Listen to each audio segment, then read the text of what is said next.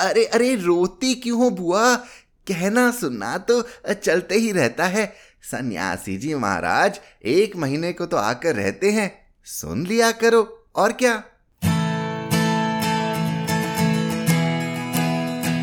आप सुन रहे हैं कहानी जानी अनजानी, पीयूष अग्रवाल के साथ। चलिए, आज की कहानी का सफ़र शुरू करते हैं।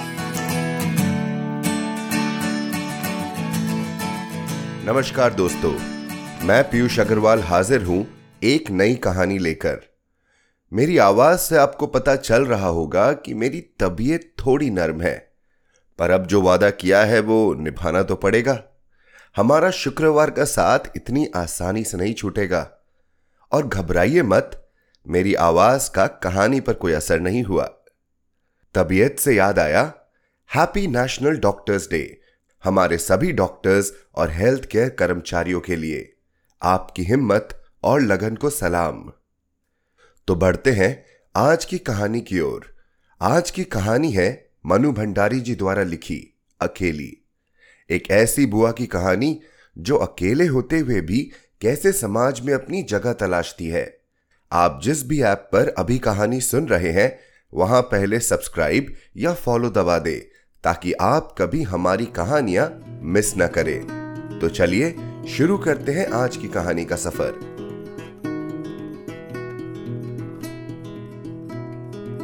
अकेली, मनु भंडारी। सोमा बुआ बुढ़िया है। सोमा बुआ परित्यक्ता है। सोमा बुआ अकेली है। सोमा बुआ का जवान बेटा क्या जाता रहा? उनकी जवानी चली गई। पति को पुत्र वियोग का ऐसा सदमा लगा कि वे पत्नी घर बार तज कर तीर्थवासी हुए और परिवार में कोई ऐसा सदस्य नहीं था जो उनके एकाकीपन को दूर करता। पिछले बीस वर्षों से उनके जीवन के इस एक रास्ता में किसी प्रकार का कोई व्यवधान उपस्थित नहीं हुआ, कोई परिवर्तन नहीं आया। यो हर साल एक महीने के लिए उनके पति उनके पास आकर रहते थे, पर कभी उन्होंने पति की प्रतीक्षा नहीं की। उनकी राह में आँखें नहीं बिछाई।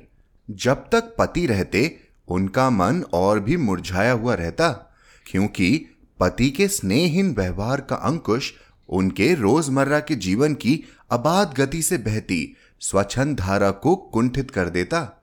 उस समय उनका घूमना फिरना मिलना जुलना बंद हो जाता।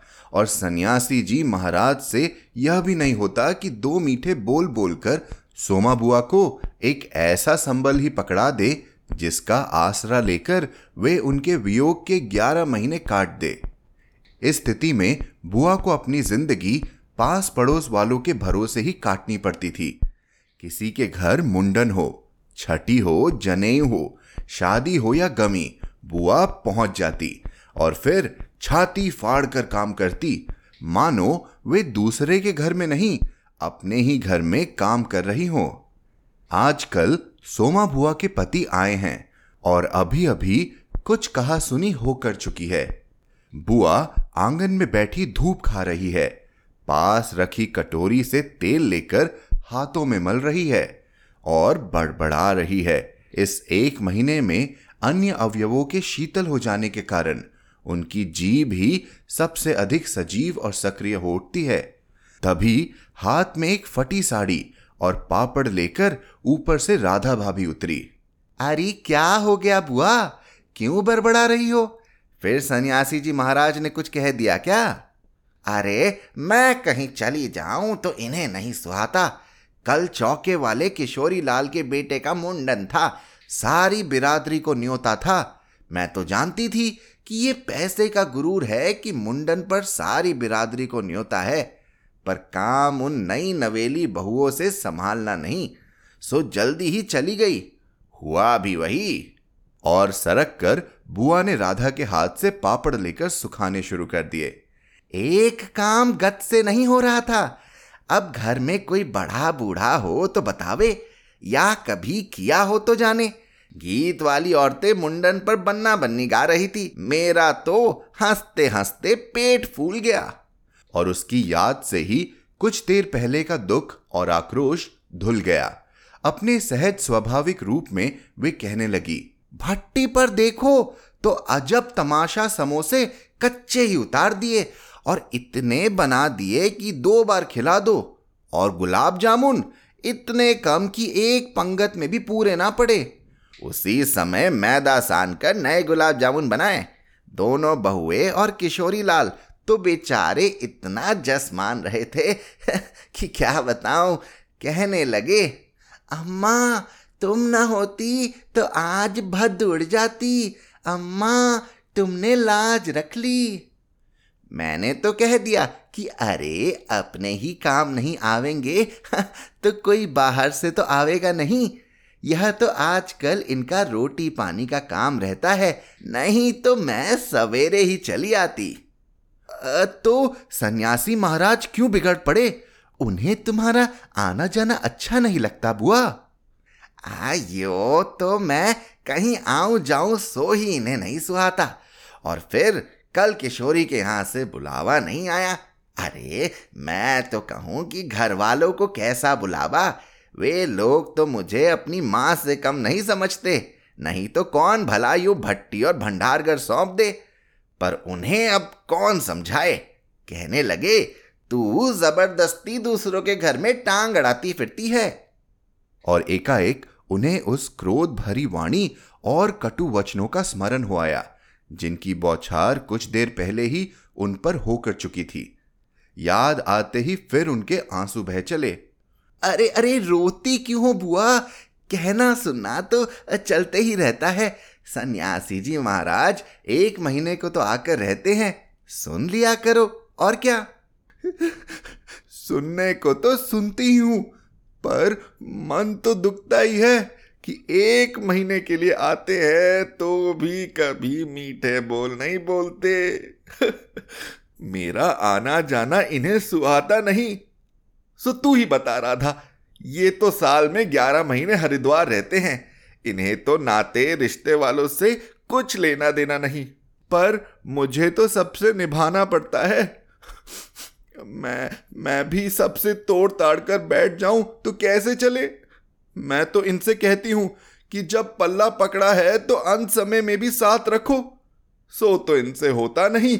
सारा धर्म करम ये ही लूटेंगे, सारा जस ये ही बटोरेंगे और मैं अकेली पड़ी पड़ी यहाँ इनके नाम का रोया करूँ।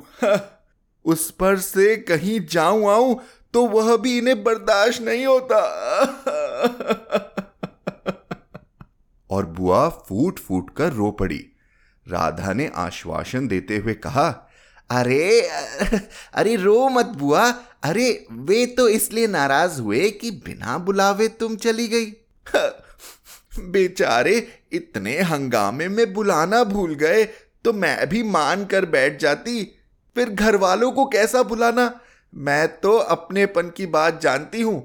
कोई प्रेम नहीं रखे तो दस बुलावे पर नहीं जाऊँ, और प्रेम रखे तो बिना बुलावे भी सर के बल जाऊँ।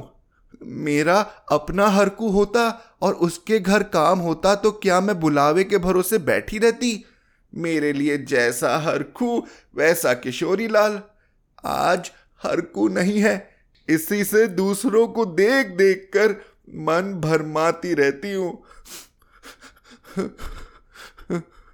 और वे हिचकिया लेने लगी। सूखे पापड़ों को बटोरते बटोरते स्वर को भरसक कोमल बनाकर राधा ने कहा, तुम भी बुआ बात को कहाँ से कहाँ ले गई? लो, अब चुप हो जाओ।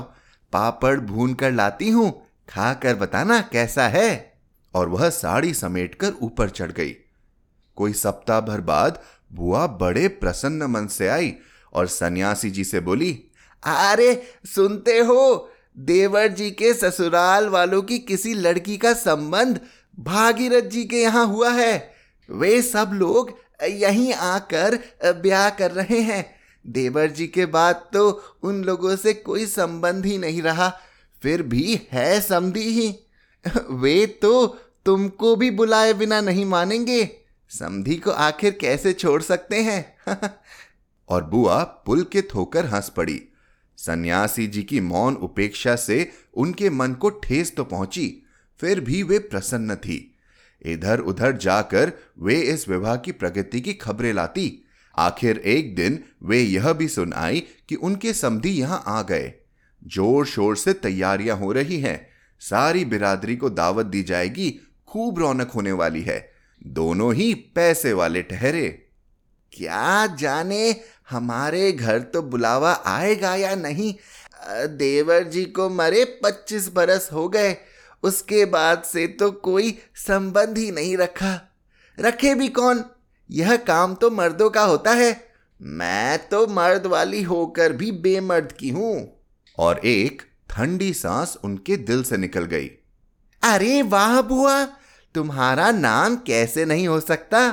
तुम तो समधन ठहरी, संबंध में न रहो, कोई रिश्ता थोड़े ही टूट जाता है। दाल पीसती हुई घर की बड़ी बहू बोली है बुआ, नाम है। मैं तो सारी लिस्ट देख कर आई हूँ। विधवा ननद बोली, बैठे ही बैठे, एकदम आगे सरक कर। बुआ ने बड़ी उत्साह से पूछा, तू अपनी आँखों से देखकर आई है ना नाम? नाम तो होना ही चाहिए, पर मैंने सोचा कि क्या जाने आजकल की फ़ैशन में पुराने संबंधों को बुलाना हो, ना हो। और बुआ बिना दो पल भी रुके वहाँ से चल पड़ी। अपने घर जाकर सीधे राधा भाभी के कमरे में चढ़ी। अरे, क्यों री राधा? तू तो जानती है कि नए फ़ैशन में, अरे, लड़की की शादी में क्या दिया जावे है। समधियों का मामला ठहरा, सो भी पैसे वाले। खाली हाथ जाऊँगी तो अच्छा नहीं लगेगा। मैं तो पुराने जमाने की ठहरी, तू ही बता दे, क्या दूँ? अब कुछ बनने का समय तो रहा नहीं। दो दिन बाकी है, सो कुछ बना बनाया ही खरीद लाना। क्या देना चाहती हो अम्मा? जेवर, कपड़ा या श्रृंगारदान, या कोई चांदी की चीज़ें? अरे मैं तो कुछ भी नहीं समझू री। जो कुछ पास है, तुझे लाकर दे देती हूँ। जो तू ठीक समझे, ले आना। बस भद्द नहीं उड़नी चाहिए। अच्छा देखू पहले कि रुपए कितने हैं। और वे डगमगाते कदमों से नीचे आई। दो तीन कपड़ों की गठरिया हटाकर एक छोटा सा बक्स निकाला। बड़े जतन से उसे खोला। उसमें सात रुपए, कुछ रेजगारी पड़ी थी और एक अंगूठी। बुआ का अनुमान था कि रुपए कुछ ज़्यादा होंगे, पर जब सात ही रुपए निकले तो सोच में पड़ गई। रई समधियों के घर में इतने से रुपयों से तो बिंदी भी नहीं लगेगी। उनकी नज़र अंगूठी पर गई। यह उनके मृत पुत्र की एकमात्र निशानी उनके पास रह गई थी। बड़े बड़े आर्थिक संकटों के समय भी वे उस अंगूठी का मोह नहीं छोड़ सकी थी। आज भी एक बार उसे उठाते समय उनका दिल धड़क गया। फिर भी उन्होंने पाँच रुपए और वह अंगूठी आंचल में बाँध ली। बक्स को बंद किया और फिर ऊपर को चली। पर इस बार उनके मन का उत्साह कुछ ठंडा पड़ गया था। और पैरों की गति शिथिल। राधा के पास जाकर बोली रुपए तो नहीं निकले बहू। आए भी कहाँ से? मेरे कौन कमाने वाला बैठा है? उस कोठरी का किराया आता है, उसमें तो दो समय की रोटी निकल जाती है जैसे तैसे और वे रो पड़ी। राधा ने कहा, क्या करूँ बुआ? आजकल मेरा भी हाथ तंग है, नहीं तो मैं ही दे देती। अरे, तुम देने के चक्कर में पड़ती ही क्यों हो? आजकल तो देन लेन का रिवाज ही उठ गया। नहीं रे राधा, समधियों का मामला ठहरा। पच्चीस बरस हो गए तो भी वे नहीं भूले, और मैं खाली हाथ जाऊँ? नहीं नहीं, इससे तो ना जाऊँ सो ही अच्छा। तो जाओ ही मत, चलो छुट्टी हुई। इतने लोगों में किसे पता लगेगा कि आई या नहीं? राधा ने सारी समस्या का सीधा सा हल बताते हुए कहा, बड़ा बुरा मानेंगे, सारे शहर के लोग जावेंगे और मैं समदिन होकर नहीं जाऊँगी तो यही समझेंगे कि देवर जी मरे तो संबंध भी तोड़ लिया। नहीं नहीं, तू यह अंगूठी बेच ही दे। और उन्होंने आंचल की गांठ खोलकर एक पुराने जमाने की अंगूठी राधा के हाथ पर रख दी। फिर बड़ी मिन्नत के स्वर में बोली तू तो बाज़ार जाती है, राधा। इसे बेच देना और जो कुछ ठीक समझे खरीद लेना। बस शोभा रह जावे, इतना ख्याल रखना। गली में बुआ ने चूड़ी वाले की आवाज़ सुनी तो एकाएक ही उनकी नज़र अपने हाथ की भद्दी मटमैली चूड़ियों पर जाकर टिक गई। कल समधियों के यहाँ जाना है। जेवर नहीं तो कम से कम कांच की चूड़ी तो अच्छी पहन ले। पर एक अत्यंत लाज ने उनके कदमों को रोक दिया।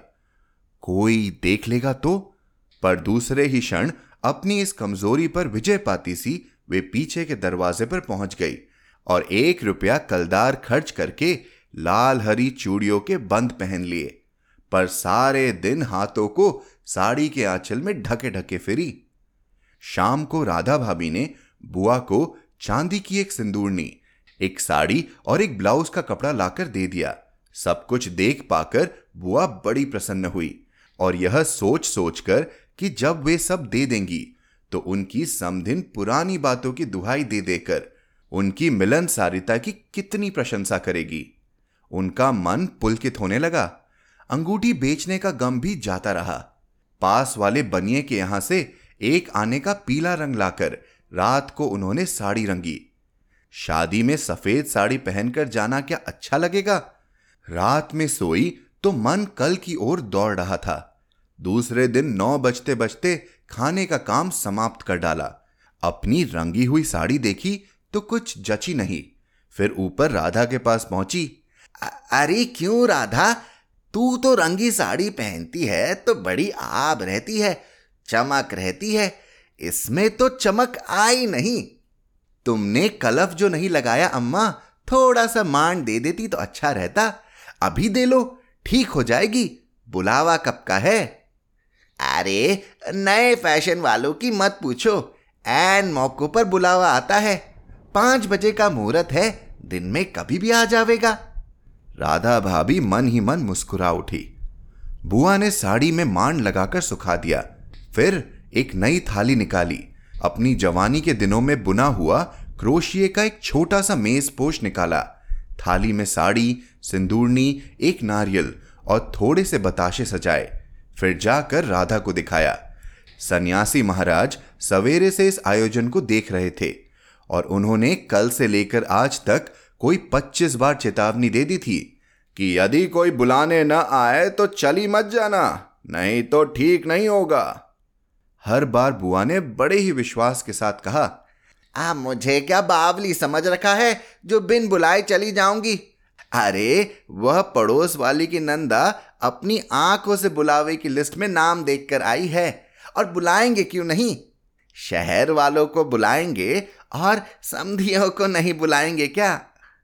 तीन बजे के करीब बुआ को अनमने भाव से छत पर इधर उधर घूमते देख राधा भाभी ने आवाज़ लगाई। गई नहीं बुआ। एकाएक चौंकते हुए बुआ ने पूछा, कितने बज गए राधा? क्या कहा तीन? सर्दी में तो दिन का पता ही नहीं लगता। बजे तीन ही है और धूप सारी छत पर से ऐसे सिमट गई, मानो शाम हो गई। फिर एकाएक जैसे ख्याल आया कि यह तो भाभी के प्रश्न का उत्तर नहीं हुआ। जरा ठंडे स्वर में बोली, आ, मुहूर्त तो पाँच बजे का है। जाऊँगी तो चार तक जाऊँगी। अभी तो तीन ही बजे हैं। बड़ी सावधानी से उन्होंने स्वर में लापरवाही का पूट दिया। बुआ छत पर से गली में नज़र फैलाए खड़ी थी। उनके पीछे ही रस्सी पर धोती फैली हुई थी, जिसमें कलफ लगा था और अबरक छिड़का हुआ था। अबरक के बिखरे हुए कण रह रहकर धूप में चमक जाते थे। ठीक वैसे ही, जैसे किसी को भी गली में घुसते देख बुआ का चेहरा चमक उठता था। सात बजे के धुंधलके में राधा ने ऊपर से देखा तो छत की दीवार से सटी गली की ओर मुँह किए एक छाया मूर्ति दिखाई दी। उसका मन भर आया। बिना कुछ पूछे इतना ही कहा बुआ सर्दी में खड़ी खड़ी यहाँ क्या कर रही हो? आज खाना नहीं बनेगा क्या? सात तो बज गए। जैसे एकाएक नींद में से जागते हुए बुआ ने पूछा आ, क्या? क्या कहा? सात बज गए। फिर जैसे अपने से ही बोलते हुए पूछा पर सात कैसे बज सकते हैं? मुहूर्त तो पाँच बजे का था। और फिर एकाएक ही सारी स्थिति को समझते हुए स्वर को भरसक संयत बनाकर बोली अरे खाने का क्या है? अभी बना लूँगी। दो जनों का तो खाना है। क्या खाना और क्या पकाना? फिर उन्होंने सूखी साड़ी को उतारा। नीचे जाकर अच्छी तरह उसकी तह की। धीरे धीरे हाथों की चूड़ियाँ खोली। थाली में सजाया हुआ सारा सामान उठाया और सारी चीज़ें बड़े जतन से अपने एकमात्र संदूक में रख दी और फिर बड़े ही बुझे हुए दिल से अंगीठी जलाने लगी।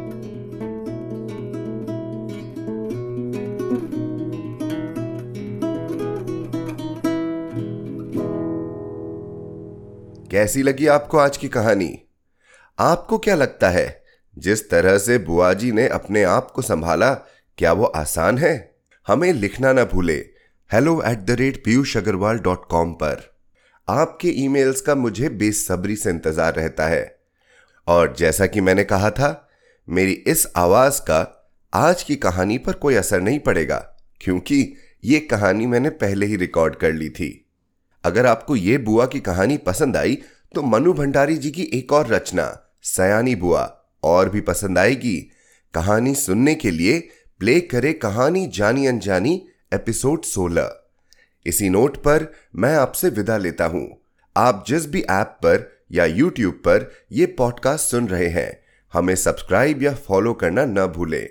हर शुक्रवार आप तक नई कहानियाँ लाने का श्रेय मैं अपनी टीम को देना चाहूँगा। आज के एपिसोड की प्रोड्यूसर हैं देवांशी बत्रा। आप सुन रहे थे कहानी जानी अनजानी पीयूष अग्रवाल के साथ, जो कि इंडी पॉडकास्टर की एक पेशकश है। तो हम आपसे मिलते रहेंगे हर शुक्रवार। तब तक के लिए अपना ध्यान रखिए, स्वस्थ रहिए और मुस्कुराते रहिए।